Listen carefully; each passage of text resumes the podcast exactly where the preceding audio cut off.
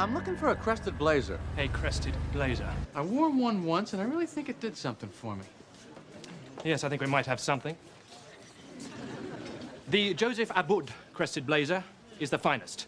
That's hand ticking around the crest. And these are the world famous Corizo buttons, made from the finest antelope horn. Huh, and they'll match my sneakers. It looks fabulous on you. Shall I wrap it up? You know, I'm not sure. I'll tell you what. I'll come back later with someone, see what they think. Uh-huh. Really, I'll, I'll be back. Hello and welcome to The Place to Be, a Seinfeld podcast. I'm your host, Adam. And I'm Eric. On today's episode, we welcome Harry Van Gorkum. Harry has appeared in a number of films and TV shows, including The Nanny, Batman and Robin, 24, Gone in 60 Seconds, Pink Panther 2, The Foreigner, Will and Grace, Entourage, and The Karate Kid. But Seinfeld fans will always remember him for playing Craig in the classic season 7 episode, The Wigmaster. And we're so glad he can join us today. Thank you for being with us, Harry. Real pleasure, guys. Real pleasure. And you, you even said my name right, Craig. You said it yes, right. that's Well right. and uh, just a quick note for our listeners Harry is joining us from the UK today, which means that uh, Eric and I got to get up early, which was totally worth it to talk to Harry. But uh, if we sound a little tired or a little different, we just wanted to let you know. But uh, we got just poured ourselves a cup of morning thunder, so I think we're ready to go. Appreciate it, guys. I appreciate it. Oh, we appreciate it. We're really excited to talk to you. So we're just going to get right into it. How did the role on Seinfeld come about, and what was the audition like for it? It was one of the strangest auditions I've done because it was on a, uh, a Saturday morning at, uh, over at NBC Universal. And uh, so I went in as usual. You know, you go in with probably about 40, 45, sometimes 50 other people up for this guest starring role on Seinfeld. And the part was written American. It was an American clothing salesman. So I went into the room with the casting director, Mark Lieberman, I think it was. Is that correct? You guys all know. Did Lieberman cast Seinfeld? Having a quick look. It was, yeah, it was Uh, uh, Mark Mark Hirschfeld. Yeah. Mark Hirschfeld. That's it, Mark Hirschfeld. So I went into the room and I said, you know, can I any way I can do this English? Because listen, he's arrogant, he's snooty, he's he's rude, and we do that so well naturally being English. And he said, well, give it a go and we'll see. So I did it English, and it was the scene when I'm basically setting him the jacket. The first scene when I set him the jacket, and I think I did the second. No, it's just the first scene with Jerry and I did it. And then they said, and this this is what unusual. They said, "Can you all wait outside once you've been in? Don't leave." So we all had to go outside and sit there and stare at each other as you do in auditions, you know, sizing each other up. The interesting thing about I've noticed from doing American auditions and English auditions, when you go for an English audition, everyone's really chatty and talking about how things are going and good luck in there, mate, and all that kind of stuff. You go to American auditions, no one talks. Everyone's trying to psych each other out. There's even people walking up and down doing their lines in front of you in their way to try and put you off. So we're all sitting there staring at each other, you know. And then Mark, Mark comes out and says, "Right, can you, you, you, you, and you come with me now, please?" And and there was about eight of us. So eight of us were then taken physically across the lot, and we didn't know where we were going. He didn't tell us. So we were taken across the Universal lot, past all the other studios and stuff into this other room and he said can you wait out here because we're doing the callback straight away so i'm like wow this is great he says yeah because we start filming on monday and i'm like whoa that's amazing okay so then i start getting a little bit nervous because i'm like okay callback phase here we go and i go in the room and if my nerves aren't bad enough already sitting in the room are jerry seinfeld and larry david so i'm like shit this is serious so I explained to them, well, I think Mark explained to them he's going to do it in English, and they're both sort of going, mm. and Jerry's like, oh, I don't know, I, I don't know about the English, I'm not sure. Okay, just do it. So I do it, and this is one of the highlights of my life. I made them both laugh at the same time. I made Larry David and Jerry Seinfeld laugh in the audition room quite a few Oh. times. So I didn't care if I got the part or not. I walked out of there and I thought, I don't care if I got the part. I made Larry David and Seinfeld laugh. They make me laugh every week. Okay, they they are the geniuses of comedy on American television at the moment. I've made them laugh. That's fine. Now there was a guy outside who was a sort of an assistant, and he was a bit sort of um, d- detached. Let's put it that way. wasn't really into the whole experience. But I went up to him and said, "Listen, um, I don't want to be presumptuous or anything, but it is the weekend, and you may not be able to get hold of my agent.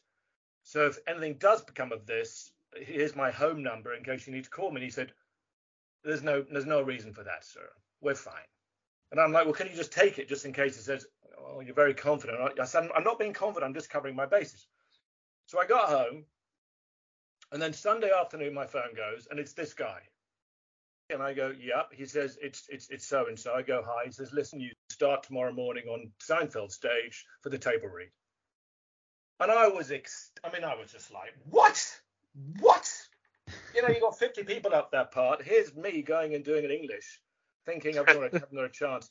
I said to the guy, lucky I gave him my number, wasn't it? He was like, uh huh. So, uh, so Monday morning, shall I carry on, or do you want me to just keep on waffling, or do you want to ask a question? Oh no, please, no, please keep going. So, so basically, from from going in on Saturday to Monday morning, I'm walking onto the Seinfeld set, which is an experience in itself, as you guys probably know. I mean, you walk onto that set, it is, it is like hallowed comedy ground. Let's put it that way.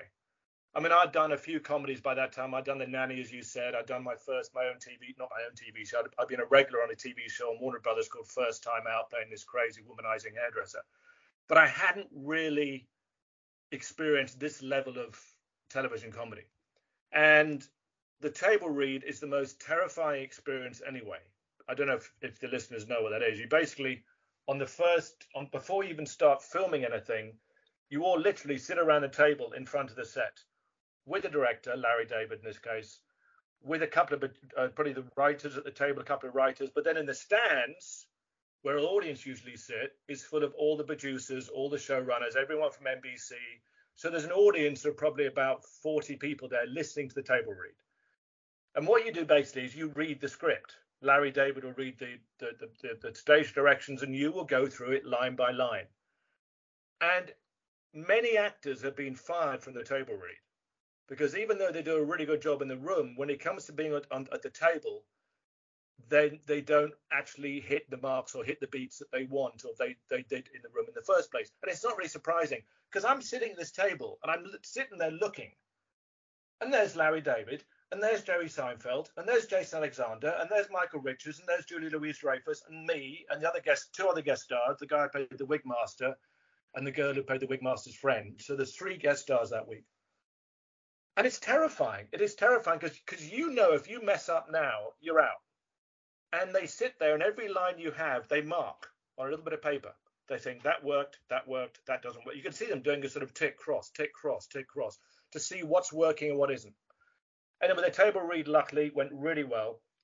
And I went straight into rehearsals. I think my first rehearsal was me and Jerry in the clothing store. Now the clothing store they're built because, as you know, they got they got the uh, Jerry's apartment, the diner, and Julie Louise Dreyfus apartment. Those are the three main sets. And I think just George and George's apartment. But that wasn't it much. That yeah, well, yeah, George's apartment. So you've got the four, the, those four sets. So you've got all those lined up in front of you for the audience to see. But then round the side of the audience, round the back, they built this extra set, which was the the clothing store, which I can't remember the name of. What was the name of the clothing store, guys? The Andover shop. The Andover shop. That's right. I worked at the Andover shop. um, selling the crested blazer with the Carrizo buttons. I still remember it, every bloody line, because when I did it, I did it with him, and we'd, we'd run it. And when you do rehearsal, you run the scene a few times. First few days, you're just running it, and then they give you rewrites. So you go home that night, you get a rewrite of the script. They never changed one line of my script. It stayed exactly the same from the first day I read it to the last, which is unheard of again in, in, in, in situation comedy circles. You get rewrites every night. I've done a situation comedy when I've done a long speech in front of a live audience. I think it was Veronica's, Veronica's Closet. And the director came up and said, Right, we've got a rewrite for you. We've rewritten this whole script. Can you learn it in two minutes? But, but you got it. If you don't hit the beat, don't do it because I want the audience to get a natural laugh. So I had to go backstage in two minutes and learn this new speech and come out and say, Right, I'm ready. And then we did it. So the audience got the laugh at the end because it was a funnier, funnier beat at the end. So I've always been used to rewrites, but there were no rewrites with this at all. My script, I seem to remember, didn't change at all. And the weirdest thing was, I only got one piece of direction the whole week I was there from Larry David. He didn't bother me at all. He just let me do my stuff. He just came up to me at one point, and all he said to me was, he said, he's not nasty. He's just snooty. So don't make him nasty. And that was it. That was, I mean, usually we work on sitcoms. I mean, I've worked with William Burroughs, you know, the best, and he he will take he will take lines apart. He will take sentences apart and go right, hit this bit like that, and that bit bring it down to that. This bit like this, this bit the beat is there. Seinfeld, they just let you, they totally trust you as an actor. If they cast the right person, they know it's going to work and I had I think four five scenes in that. I, had quite a lot to do. I had five or five scenes I think of the sort of twelve scenes. So I was in half, no, probably less less than half, probably, and I don't know what it is. I can't do my maths, but but I was in a lot of scenes. So it was amazing to watch them work. It was the most. I I mean, I, usually the other thing is usually you go back to your dressing room when you're not needed um, and you sit there and you learn your lines, or you you watch TV, or you doze, or you snack on too much easy food, whatever. So you have a little dressing room you go to. But here I didn't. I just sat in the stands watching all day because this was my comedy workshop. This that week taught me more about situation comedy than any other week of any other acting school I've been to, any other class I've been to. That was the week that gave it to me. Oh, that's so amazing. Yeah, what what a way to learn. it was incredible. And just going back to your audition for a second, do you remember what you did in the audition that made Larry and Jerry laugh? Yeah. It was an improv I did, which stayed in, and I did it again in the take and actually added to it. It was the simple, like when he says, I'll be back. And I went, uh huh. Ah. And it was just that. It was just that little sort of, uh huh, which is like, yeah, right, sure you will. Yeah, yeah and then and then and then when he's in, in the actual t- in the, when we actually filmed it, I added. He said, "I will. I'm, I'm coming back," and I went, "Yeah." Just oh. Just like it was me just getting into the character. I mean, I I used to. This is interesting. I used to work in a clothing store in England. I worked in a really snooting clothing store for yuppies, basically called Blazer Menswear. Me and a very famous guy there called Johnny Vaughan. Probably never heard of him, but he's very famous in England. Me and him worked in Blazer Menswear, so we were those guys we were those snooty guys who sold you clothing. We weren't snooty. We would just take the mickey out of everyone coming in because they were they were real little snobs. But that character, and I've, okay, I've got to tell you a story now. If you've got time, I've got to tell you this story. So after the show, probably about a year later, I went to the Macy's clothing sale. Now, was it Macy's? No, what's the big store in LA? The really posh one. What's the really posh one in Beverly Hills? Oh, is it Barney's? Barney's. Thank you, Barney's. Barney's every year have a warehouse sale at Santa Monica Airport where you can go and have all their suits, all their clothing laid out for cheaper prices. So I went there and bought myself a suit at the Barney's warehouse sale. I got home, I tried it on. My girlfriend at the time looked at it and said, "Nah, it's not you. I don't like it." So okay, fine. So I called up Barney's and I said, "Listen, I've got this suit. This, this was this was like a Seinfeld script. I said, I've got this suit. I'd like to return it. Certainly, sir. Where did you buy it? Well, I bought it at Barney's. Yes, but where at Barney's, sir? Which Barney's? I said, Oh, the, the warehouse sale. Oh, I'm sorry, sir. We don't take suits to the warehouse sale. I'm saying, but it's Barney's. I said, yeah, we don't take those suits. Once you bought those suits, you can't return them. It was a Seinfeld episode. So I said, I said, fine, I'm bringing it back in. So I brought it back in. I went got to the, up, up to the fifth floor. I got up there, and m- my character from Seinfeld walked over to me. I mean, it was him, and he said, "Can I help you, sir?" And I said, "Yes, I brought a suit. Um, I'd like to return it." He says, Right. And I said, uh, I bought it at the Barney's warehouse sale. Right. Let me go and get the manager.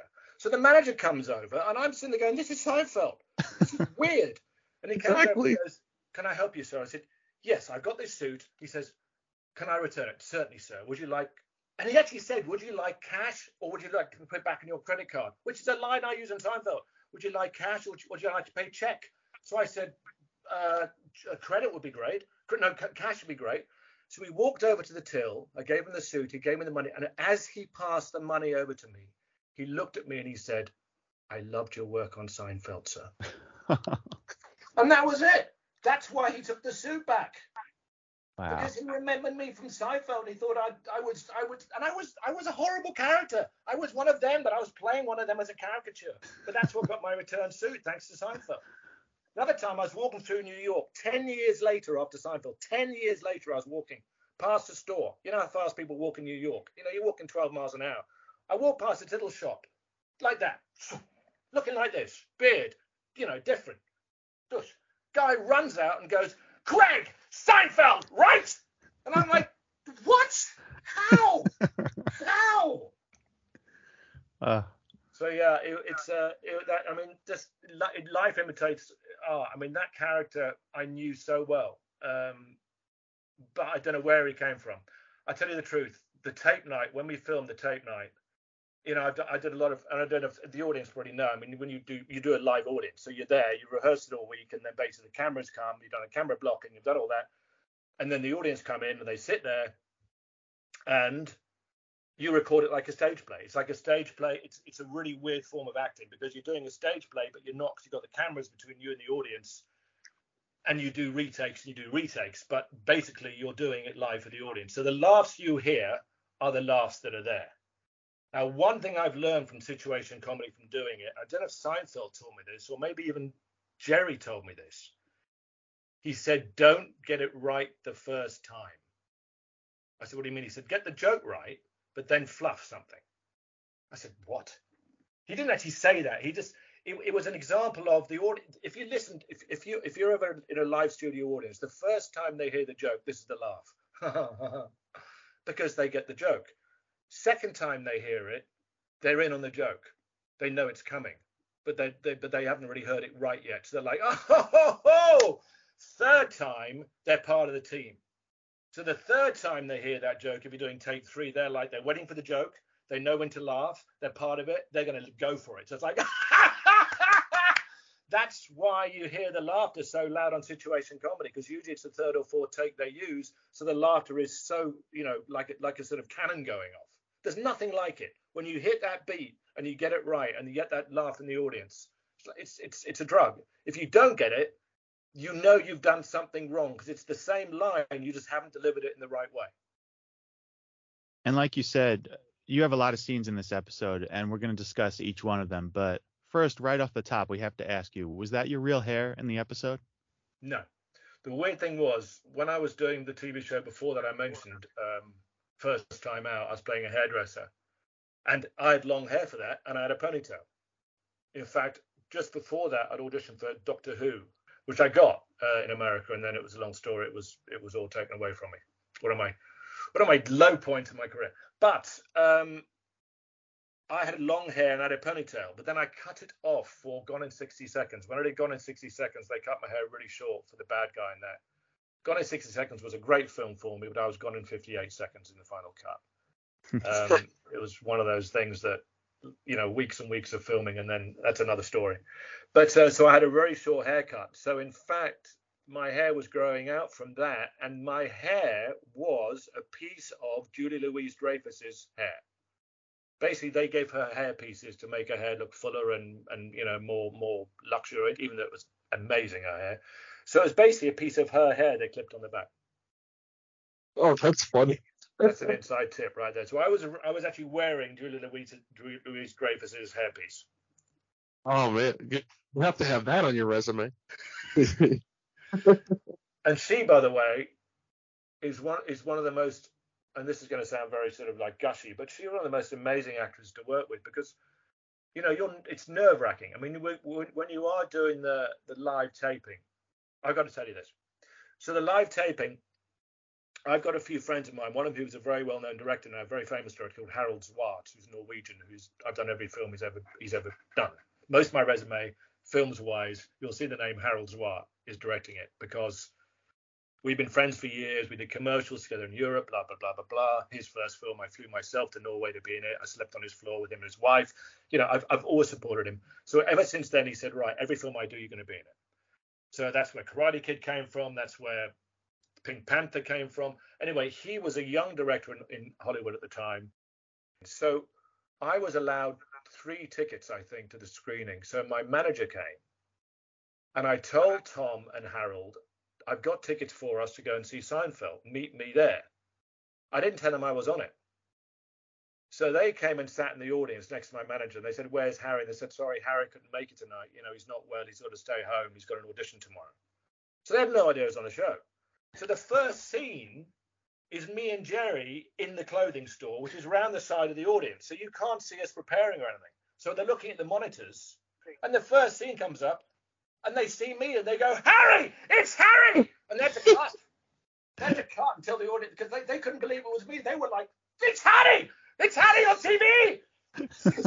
so, so they were so, so over, the, and they came down after the after the filming. They came down and met everyone. I mean, they said, "Come on down, meet everyone." They're like, "We can." I said, "Yeah." They came into the onto the Seinfeld set. I mean, they were just beside themselves. And the strange thing in Norway is, is that not strange, but it's a Norwegian tradition. When you meet someone, you actually bow. You actually you don't shake hands. You do a little bow, which Michael Richards absolutely loved. So he was just bowing to everyone. He was like, "Oh, hello, hello, hello, hello," because he just was loving the physical comedy of that. So. so yeah, that that, that was the, uh, the the the taping. But no, Julia Louise Dreyfus. In, during the taping, the first scene we have together in the cafe when I'm meeting. I mean, the first scene in the in the in the shop, I didn't do much with her, but the first scene was just me and her in the diner. She could tell I was kind of nervous. I was sitting there going, you know, I've got this scene. It's just me and her. She was so chilled and she was so nice. And the thing about her is, she's very beautiful anyway but there's something about her. As soon as they say action, I've never seen this from any other actress in my life. As soon as they say action, something happens to her. She just goes bing, and you're like, fucking hell, you're, excuse me. Jesus, you are you are stunning. I mean, she just does something.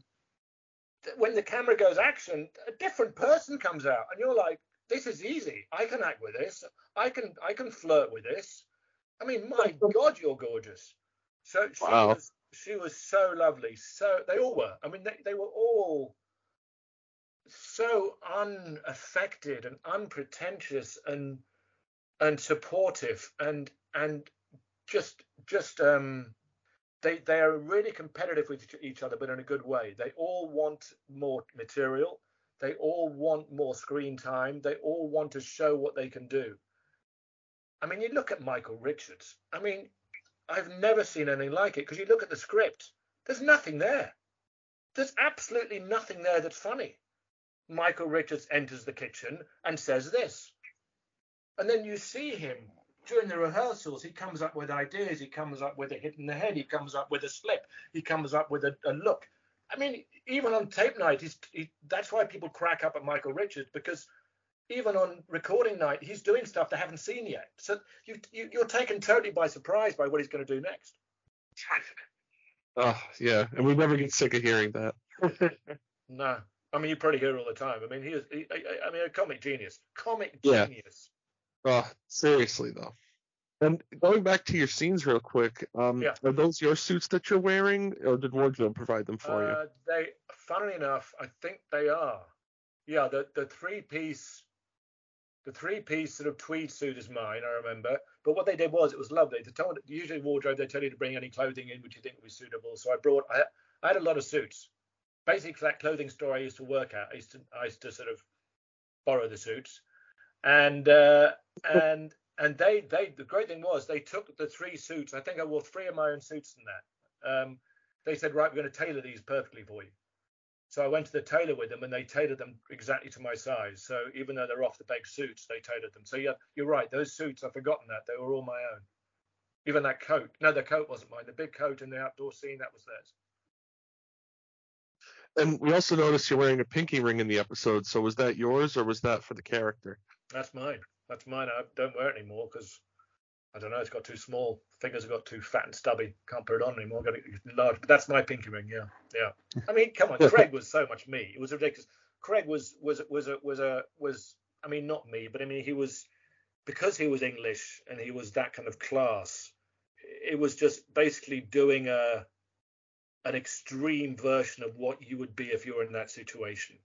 That's how I saw it. It was just like me being that, and and I don't know where he came from. I still don't know. When I I watched the episode now, I tell you the truth, I still watch that episode and I don't see me in it.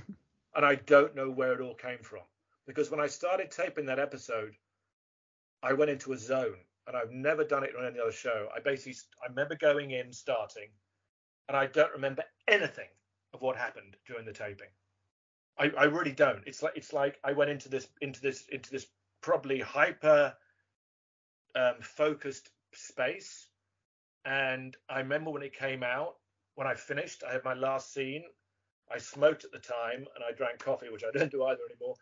I walked off the set and I went outside and got a coffee and had a cigarette outside. And then I heard someone shouting, Harry, Harry, where are you? Harry! They were doing the curtain call because they'd, they'd, they'd decided not to do the last scene. They're going to do that after the audience had left. So Jerry Seinfeld was introducing me to come on. So I had to run on with my, I had to put my coffee and, and tea, my tea and cigarette down. And I, in the, I run on from the wrong side, and I'm going to run on this side. Yeah, and so I'm, and on my, I've got my script here, and Jerry writes on it, Harry, Harry, where are you? Because they're looking for me to come and introduce me to the audience at the end for the curtain call. So I almost missed the curtain call um, because it was honestly, it's the only show I've ever done that I watch it and I don't know me. I, I don't remember doing any of that. Wow. And you mentioned working with Julia before, and I think probably my favorite scene of yours is when Jerry brings Elaine to the Andover shop and you start hitting on her right in front of him. But before we discuss it, we're going to just play the clip real quick. So here it is. Remember me? I said I'd come back with someone, and I did. Surprised? No, I believed you. Who's Elaine? Oh, hello. I'm Craig. Hi. Well, here it is. Oh, Joseph Abboud. And look at this hand ticking around the crest. You know your clothes. Well, I'm in the biz. I, uh, I work for J. Peterman. I love J. Peterman. Oh. I especially enjoy the catalogue. Those fanciful narratives really take me away. Oh, really? Well, you know what? I write those. No. Elaine, what about the crest? What do you think of the crest here? Well, I love it. You what? I think it's great. I think you should get it. Well. Will it be check or credit card? Check. I'll need you to write down your phone number on the check for me. Perhaps you could do the same.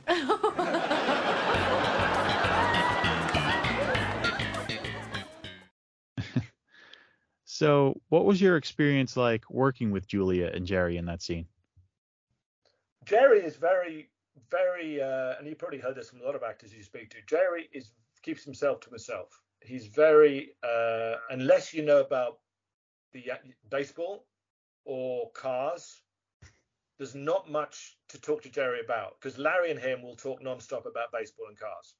And unless you're in on baseball, which of course I wasn't because I didn't know, you know, one end of a bat from the other at the time, and you know, I, I couldn't afford a Porsche, so it was like it was it was the weirdest thing. I mean, he was very, very supportive. He was always there. He he he he's a terrible, you know, he laughs. If if something's funny, he can not stop himself from laughing. It has to be funny. He will never laugh to support you. But if you do something that's funny, you'll have to cut and retake. You'll say, I'm, I'm sorry, I'm sorry. You know, you just got me there.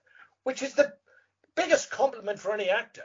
I mean, to make Jerry Corpse, you know, is mean you're doing something right.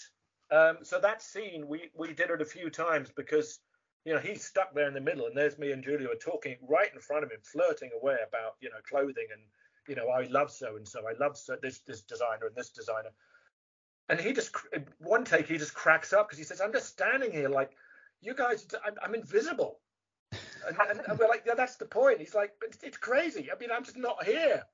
And Larry was like, yeah, Jerry, that's the point. You're not there. Right. That's why it's funny, Jerry. So, so, so but it was, and she, but she, she's very clever, Julia, at picking up on your energy and tone. Because if you look, if you look at that scene, I'm talking a certain way, like no, and she goes yes. Now that wasn't scripted. It's like really, really. So we're both bouncing off each other on the same. She copies what I'm doing to make it gel. That's how good she is.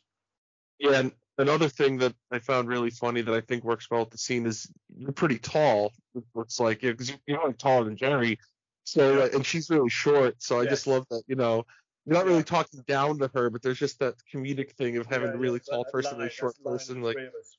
And that Yeah. moment I said when I say to her when I because I remember that with the check line when I'm saying you know I need a check please.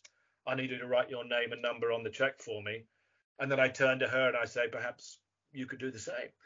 I don't know where that voice came from because that wasn't scripted either. I think I was very nervous and my voice was like stuck in my throat but it comes across as really smarmy. It's like you know perhaps you could do the same so it just, it just works really. I mean, it's amazing. I remember this. If you talk to me about any other show I did, only, uh, that's the only show. Seinfeld's the only show I can remember it line for line pretty well. And we're talking how long ago, guys? Thir- 30, 28, 20, 20 yeah, like 28 years roughly. 28 Yeah. years ago. Oh my goodness.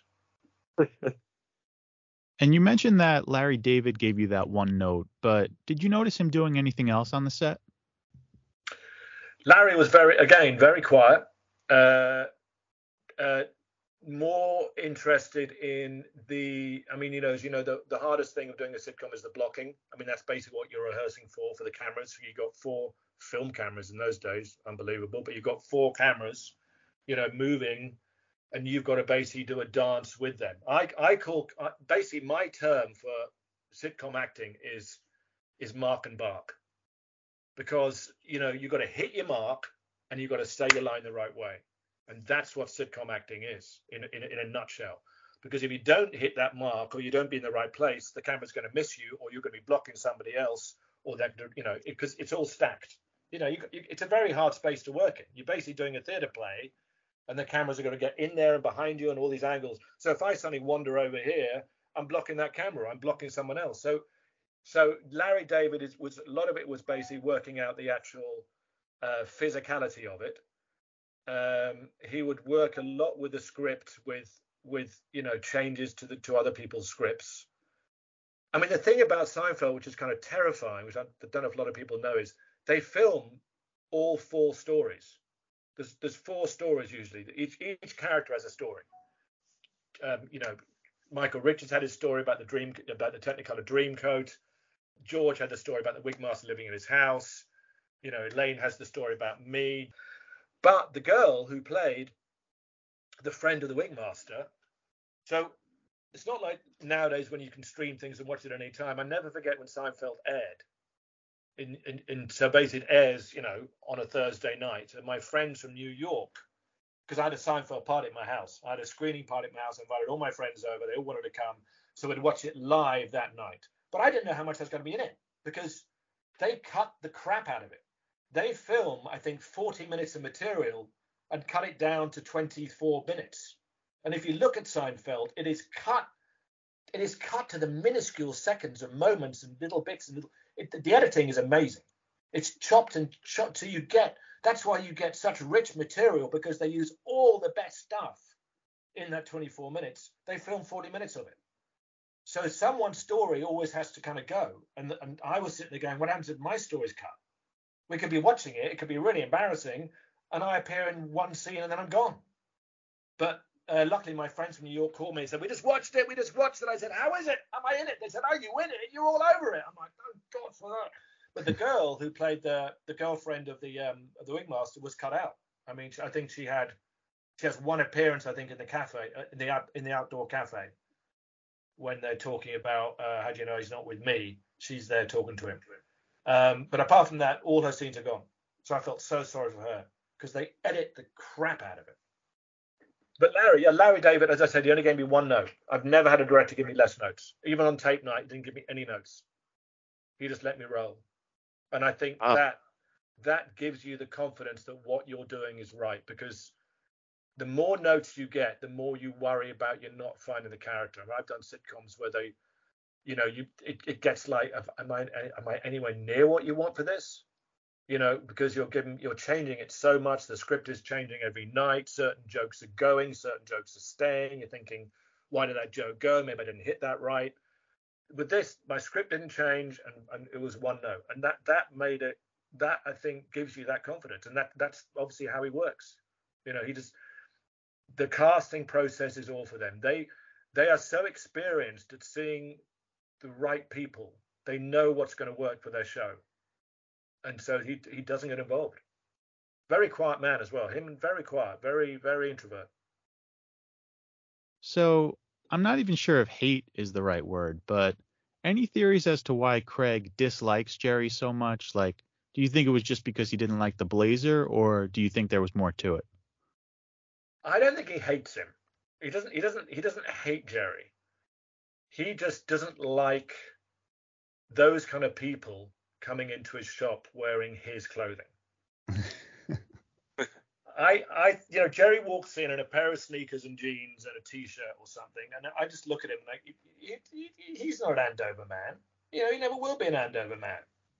That, that's that, that's that's the opinion I had. That's why I look at him and go, yes, you know, really, can I really help you? Because you're not really going to buy that jacket. You're not going to wear that. It doesn't. It's not you. You know, when I say then the Carrizo buttons, oh, they'll match my sneakers. That's Yeah. like, how dare you? These are Carrizo buttons. You don't take the Mickey out of Carrizo buttons. You know what I mean? And the crested, crested blazer. You know, it's it's it's. So he doesn't hate him. He just looks down at him. He thinks he's Yeah. inferior. I think that sneaker line is the line that really turns him. yeah, it's that that winds me up. It's like you know, it's he says it under his breath, but I'm like, mm, uh. and I can't because the customer's always right. I can't. So, so it's all in the attitude. But I don't hate him. I just look down at him, and that's also why I think he can't be with Elaine. There's no way he can be with Elaine because Elaine wouldn't go for someone who's you know as common as that.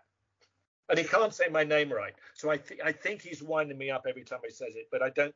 But it's it's you know calls me Greg, he calls me Craig, he calls me everything, and it's like it's Craig, okay? It's Craig, which is a weird name anyway. It doesn't exist.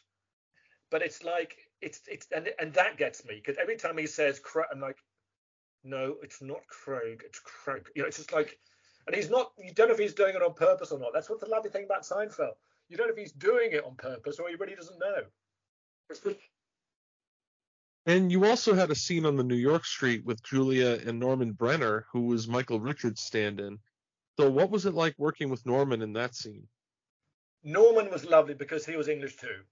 And, and Right. me and him, you know, we, we, we would chat on set sometimes and everything. And he was so excited because this was his first speaking part. This was, I think, I don't know if, I think, I don't know if every season after that he got a few lines. I don't know. You, you guys will know that. Um, but I mean, Yeah, it was, I He appeared later on in, in later episodes. Um, people remember him from the Muffin Tops as well. He was in Kramer's Peterman's reality tour. Um, but he had also had he had also appeared. He was in as early as like the Chinese restaurant. He was in Oh, he background. was.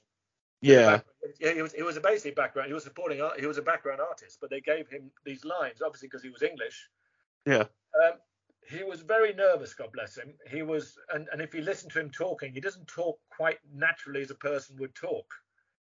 He comes. Yeah. Yeah. He's like, Hi, Craig. How are you? And I'm like, yeah, and it's really hard not to pick up on his kind of tune because you want to go, I'm fine. How are you? And I do a bit. I'm like, I'm fine. How are you? It's like, it's like, why is he talking like that? And I know. So, who's that? That's my friend. Uh, what's his name? You know, and you start, you start hearing his tune in your head, and you start like hearing an Australian accent. Once you hear an Australian accent, you start talking like that all the time. You're going up at the end. You can't help it. So it's like it's it's a he, his his voice was I mean he was lovely, but I think he was very nervous and he's, he got this sing song in his voice going on. yeah. I know. Maybe I will. Exactly, you. exactly. Just like what? Is, no one talks like that. Maybe I will. It's like what? what? What is what is that? But it made Uh, it. It's like made him a weird character. we love Norman though. There's actually an entire Facebook group dedicated to Norman Brenner for like putting out his scenes, especially because people love that thing with, oh hi Ian, Ian. Ian. Ian. It's Ian. Ian. No, it's Ian. Again, we looked at it. I'm like, really? No one's called Ian. But it's just it was just that whole Craig thing. yeah. Oh, it's great. Ian! Hey, Craig. Elaine, this is uh, Ian. Oh, hi, Ian. Ian. Ian. Ian. He's a friend of mine from England. So tell me, how you doing? Well, I'm working over at the Andover shop, actually. You should come by. I'll get you a great discount. Maybe I will. Nice meeting you. Oh, nice to meet you. Bye. too. Cheerio. Bye, Ian. And also, according to the DVDs, there was a lot of heavy rain during the making of this episode, which is obviously odd for LA. So did that affect your scene at all when you were filming on the New York it- street? it was it was hot. I mean, it's that, that's the weird thing about those scenes on that street. And the street's only like, I mean, the street is so short.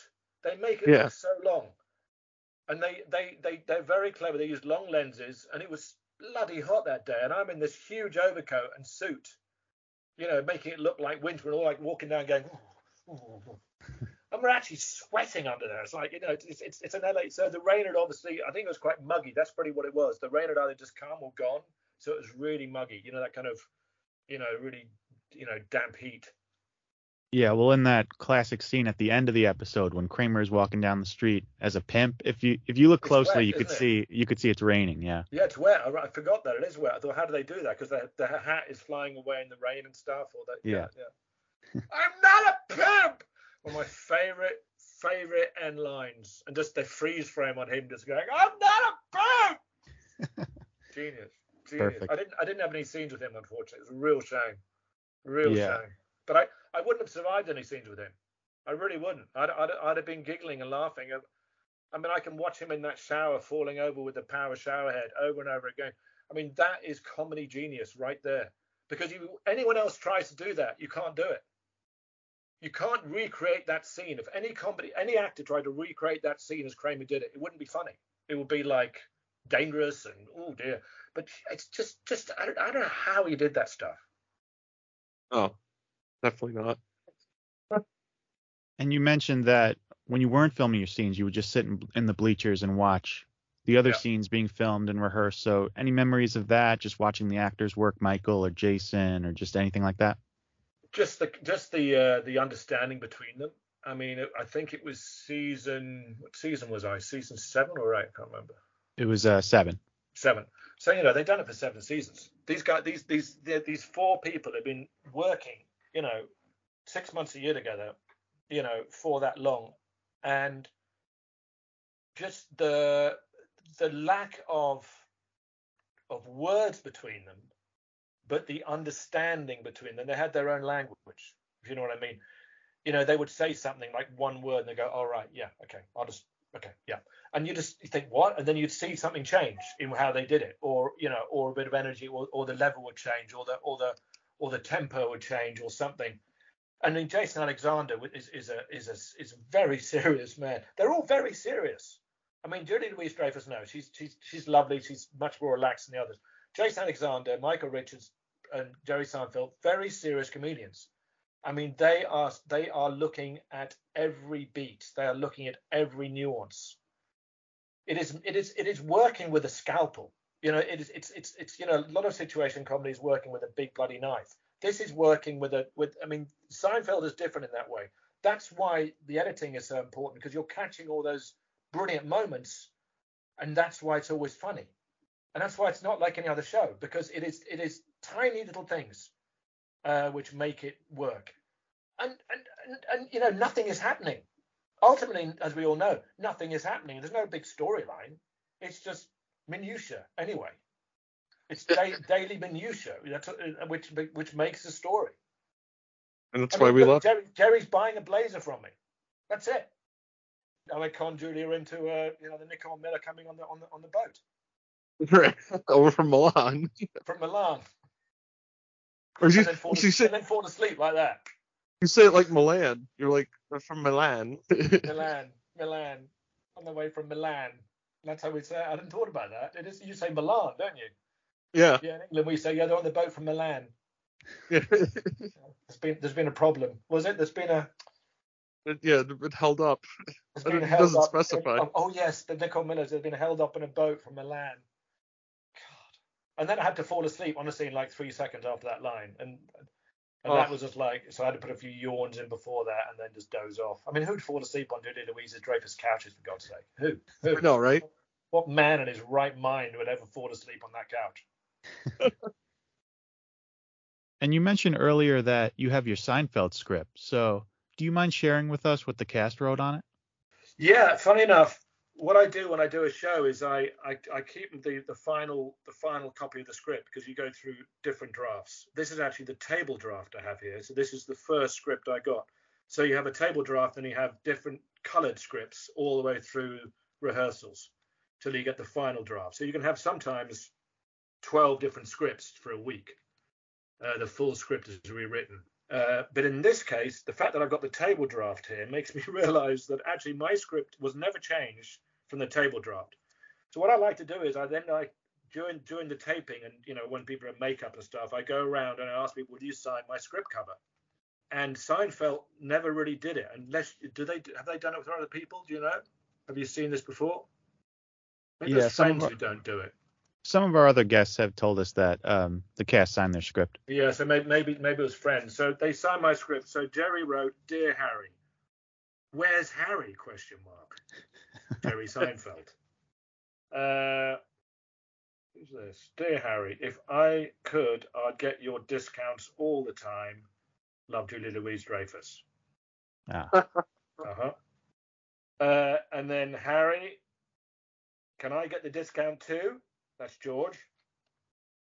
And ha- and then Michael Richards says, Harry, so much fun, fun, fun, amazing. Michael Richards. So it's just like, you know, it's lovely to have that. That's great.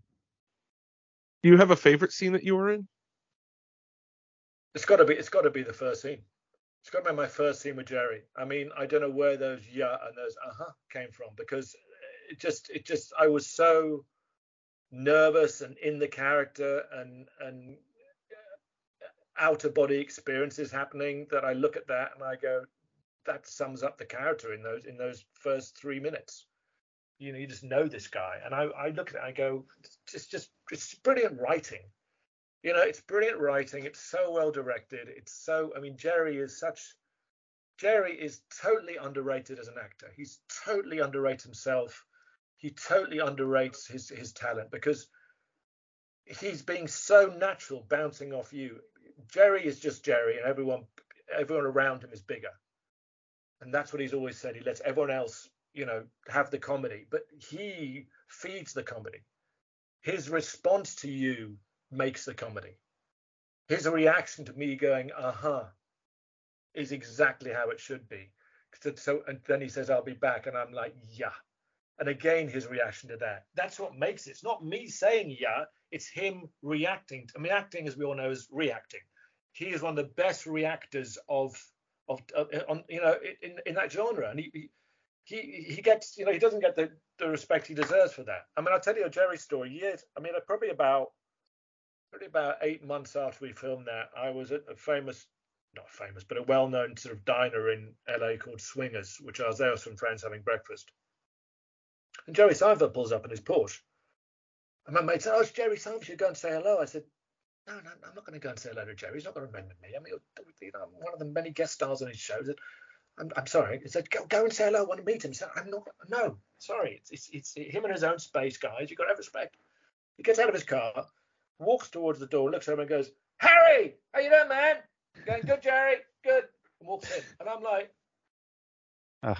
and my friends are just like, I'm like, yeah, it's Jerry, it's me and Jerry. You know, we know each other. I mean, so so he remembered me, which which which sounds stupid, but you know, there, like I said, there's a lot of guest stars. He's been doing it for seven, eight years. You know, how many guest stars in seven or eight years? You've got three guest stars every episode. You've got 22 episodes a year. You know, that's that's a lot of guest stars. That's thousands of guest stars. Okay, it was only eight months before that, but the fact that he took the effort means meant a lot to me. You know, just that that, that it's not like you know, you know, I'm Jerry Seinfeld. I'm just going to get up my coffee and ignore everyone. So uh, it was, that was lovely. He's, he's a he's, he's a really really nice person. They all are. They're all so, you know, very supportive and very serious in their work, and very rich. And uh, did you get to interact with any of the cast members off camera at all? Um, funny enough, no, and that doesn't happen very much anyway. I mean, I'm trying to think. Uh, who? I mean, I when I did, I mean, it's kind of rare because it's such an intense time. You got a week. You got four, five days basically. What happened? You got four days to to basically bring a script from the page to a full blown production by Friday or Thursday. And so there isn't much time for that. I mean, the only time you're probably together is in the dressing room or in the makeup room. If you're there together, you may have a chat in the makeup room. But then if you're in there, you're pretty running lines. You know what I mean? So you're always working on because there are changes in the script, because there are, you know, as I said, changes. People got to keep on top of that. So when they finish work, they go back to their dressing room. They wouldn't hang out. So the only time you'd be with them is actually on the set. And when you're on the set, you're just working the scene. Right. Um, and there isn't much banter going on because it's a pretty intense environment. Um, I mean, uh, when I did Friends, I became friends with Matthew Perry, funny enough, and I had no idea about his problems, which have come out now. I mean, you know, we became mates, and uh, we went for. A, I don't forget, we went for a drink. Can I tell you a friend story? Is that all right? Sure, that's fine. We went. Me and Matthew became kind of buddies, and we went for a drink one night in a little bar, and we sat in a booth, and uh, he said, "Enjoy this while it lasts." I said, "What?" He said, "You'll see." And I sat and I thought, what's he talking about? So we're having drinks, now we can chat and stuff. And, and then gradually I noticed there were a couple of girls standing by the booth, sort of just loitering. Oh, that cute, you know. And then about 10 minutes later, I noticed about 10 girls standing outside the booth. And then within about 20 minutes, you couldn't get out of the booth for about 20 girls, 30 girls just stand there staring. I, I could have been sat there naked. No one cared about me. But they were just staring at Matthew Perry. And I said, I said, this is crazy. He said, yeah, I know. It's just crazy. He said, he said it's really fun. I said it, it must have been fun at first. He said yes. I said for six, he said for six months it was it was brilliant. But then I realised I was just a notch on a bedpost for them. No one wanted to go out with me. They just wanted to say I slept with Matthew Perry. Um, so, you know, you and I've I've experienced this a lot with so-called stardom. It's not it's not everything is cracked up to be. You know, it's uh, and it's kind of you can't have a normal life. And I'm very grateful. this is going to sound weird, but I'm very grateful that I'm just a working actor and I can do what I love doing, and I can be kind of anonymous. I get recognised occasionally, and it's it's flattering. I don't quite know what to do when I do, but I have a normal life, and I can go out with my kids. I can, you know, I can go anywhere I want. You know, I've done movies with people like Colin Firth and Colin Farrell and those people, and I see them. You know, I, I did a movie with Colin Firth, and and everywhere he went, and he said he said he didn't mind when the paparazzi around. He said the nightmare now is everyone is paparazzi because everyone has a, has a camera and right. and he gets upset when people like are photographing him and his children and family and stuff without his permission. So you know, it's just like you can't live a normal life. And yes, you may be paid millions and millions of pounds, but you're stuck in this kind of glass bubble. Anyway, that's yeah. a different thing.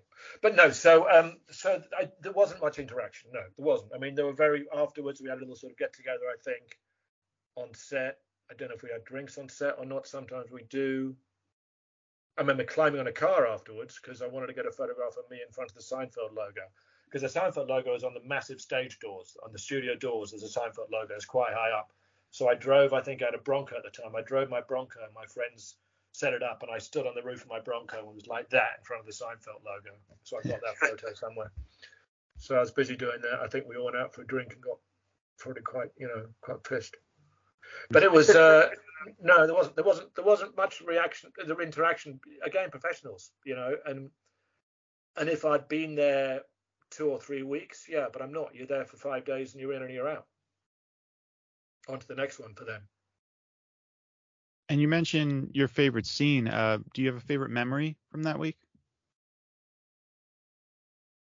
Probably, probably looking up and seeing my friends in the audience, and they couldn't believe I was down there. Probably their reaction when they saw me on the monitors, because it's like you know they, they knew they shouldn't shout out. They know but they, they, it was just such an outburst for them, and it wasn't. It was just me sharing one of the highlights of my life with two people who I really you know liked and respected, and you know we we're lifelong friends since then anyway. But it was that moment of them realizing I'm on the show, and me realizing shit, I'm on this show because it kind of hit me then their reaction. Because you know you go into it and you're in this bubble of like okay i'm working i'm doing seinfeld blah blah blah blah blah. It's only when they go you're you're on seinfeld man. I'm like shit i am. I'm on i'm on seinfeld. You know i'm on part of american i didn't know it then but i'm on part of american television history. And that that's that that didn't really hit me until they didn't really hit me till probably a couple of years afterwards you know, when Seinfeld did become this this sort of iconic, you know, the the comedy show of America, and it's still unreal to me that I was part of that. It's I still don't really believe deep down that I'm I was on that show because it is such an amazing show. And if I'm watching, I was in a I was in a um I was in a wardrobe fitting a couple of where was I? I think I was here actually in England. I was in a wardrobe fitting and they had the television on in the wardrobe room. And my episode was on Seinfeld on the television. Oh wow. And I said to them, I said to them, Oh look. They said, What? I said, Guess who that is? They looked and went, Who? I said, That bloke there. They said, That you? And I said, Yeah. They said, You're on Seinfeld. I said, Yeah. They said, Oh my god, I watched this episode. So you know, people just don't. It's just everyone knows it. It's just, it's just, you know, it's just like people. I mean, when you, I mean, America's. Oh, I'll tell you this. I got, I got to tell you this. When I first came to America, I was trying to get an agent, which was really hard because I was like, you know, English guy, not much of a show reel, not much of a resume, blagging my way around auditions and stuff. And I was trying to meet cast directors and trying to meet agents. And one agent met me, and uh, first thing he said to me, he said to me, uh, "What about the uh, what about the nose?" And I said, "Sorry." He said, "What about the nose? Are You gonna do anything about the nose?" And I said, "No, it's my nose. I'm not going to change my nose. You want to be have plastic surgery for my nose?" So first, we, we, we, we weren't getting on very well from the start. And then he said, he said, well, I'd like to get people to read stuff to see if you can, what kind of stuff you can do. Can you, can you, can you do a few scenes for me? And he gave me a scene from Seinfeld. And I did the scene from Seinfeld and something else. And he said, yeah, you see, no, you, are not to, you never do situation comedy. You haven't got it. Wow. You know, you, you, you, you, you can't be on those kind of, you know, I can't book you because you don't understand the situation comedy thing. And I was doing it well. And I wish to this day that I had his number so I could have invited him to the screening of Seinfeld, to the to the to the filming of Seinfeld, because it would have been like not sort of like up yours, but just like I, I think I think I did get it, mate. I think I think I got it down in the end, because it's like you know once it's, that's that's the bar, and and also still today when I'm auditioning for stuff, and I get nervous, I say in my head, this is not this is so much easier than Seinfeld you know, compared to Seinfeld, you can do this. Because exactly. once you've done Seinfeld, it's like it's like that that's the bar.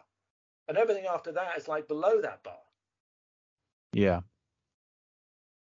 All right, so at the very end of our interviews, we usually do a final segment called This, That, and the Other, where we ask you a bunch of non Seinfeld related questions. But unfortunately, we're running out of time because we have to head to work. So before we let you go, is there anything else you'd like to share with us about your experience working on Seinfeld that week?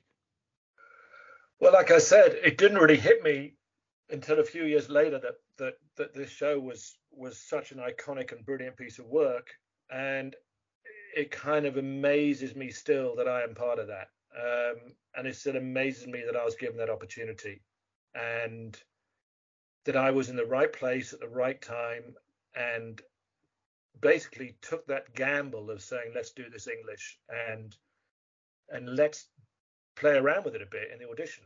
Um, you know that little uh-huh got me onto television history. That one little noise that came out of me. I don't know where it came from. Don't know why it came out of me. It was just in the character. So thank it's it's it's those moments in your life you think that changed my life because doing Seinfeld, I've had so much other jobs from Seinfeld there was a TV show called Studio 60 on Sunset Strip by um, oh god, who's the big writer? A huge name. Aaron Sorkin. Aaron Sorkin. Aaron, Aaron Sorkin. Aaron Sorkin called me in for an audition for that because he loved my character on Seinfeld. Oh wow. So I went for the audition for that, and I, I know I got the part because he wanted to work with me because I've been on Seinfeld because he's a huge Seinfeld fan. So I mean, you don't know how many meetings you have in your career. So basically, what I'm saying is, thanks to Seinfeld, I probably worked a lot more than I would have if I hadn't cracked that nut of being on that part of incredible television history. And I'm so, so grateful that I was. Well, you were amazing in the episode, and we're so grateful that you joined us today because this was really a lot of fun. We appreciate it. Pleasure, real pleasure, guys. Looking forward to listening to me waffle on for I haven't stopped talking for an hour. How are you going to cut it oh, down? Listen, I mean, you, you you made it very easy for us because you know it's very early here, so you just we just let you talk and you had some great stories and we it was just a pleasure.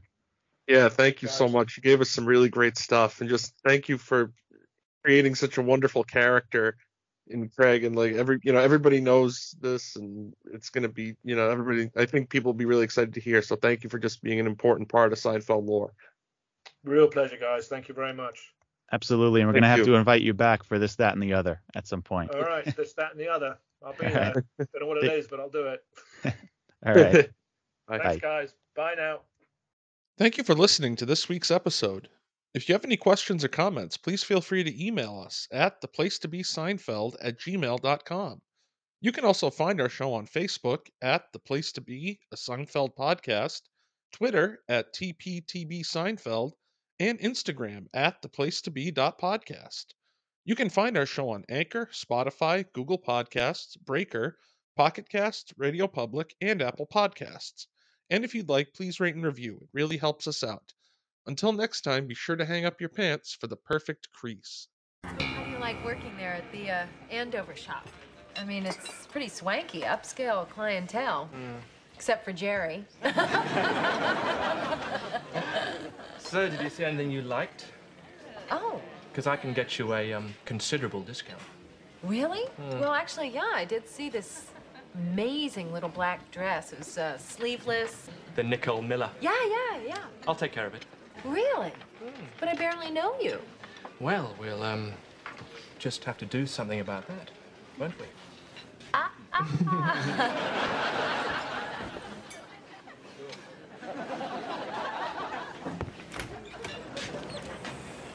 Hey, Greg. It's Craig. Ah, right. Nice lunch for Elaine? Yes, lovely. You know, I'm just curious. How did you know she wasn't my girlfriend? Well, I could just sense it. Because, you know, we used to go out. Oh, you did? Oh, yeah. We went way out and wild. Hmm. Hey, Jer. Hello. Would you like to buy a rose for your wife? Yeah. Oh. How do you know she's not my wife?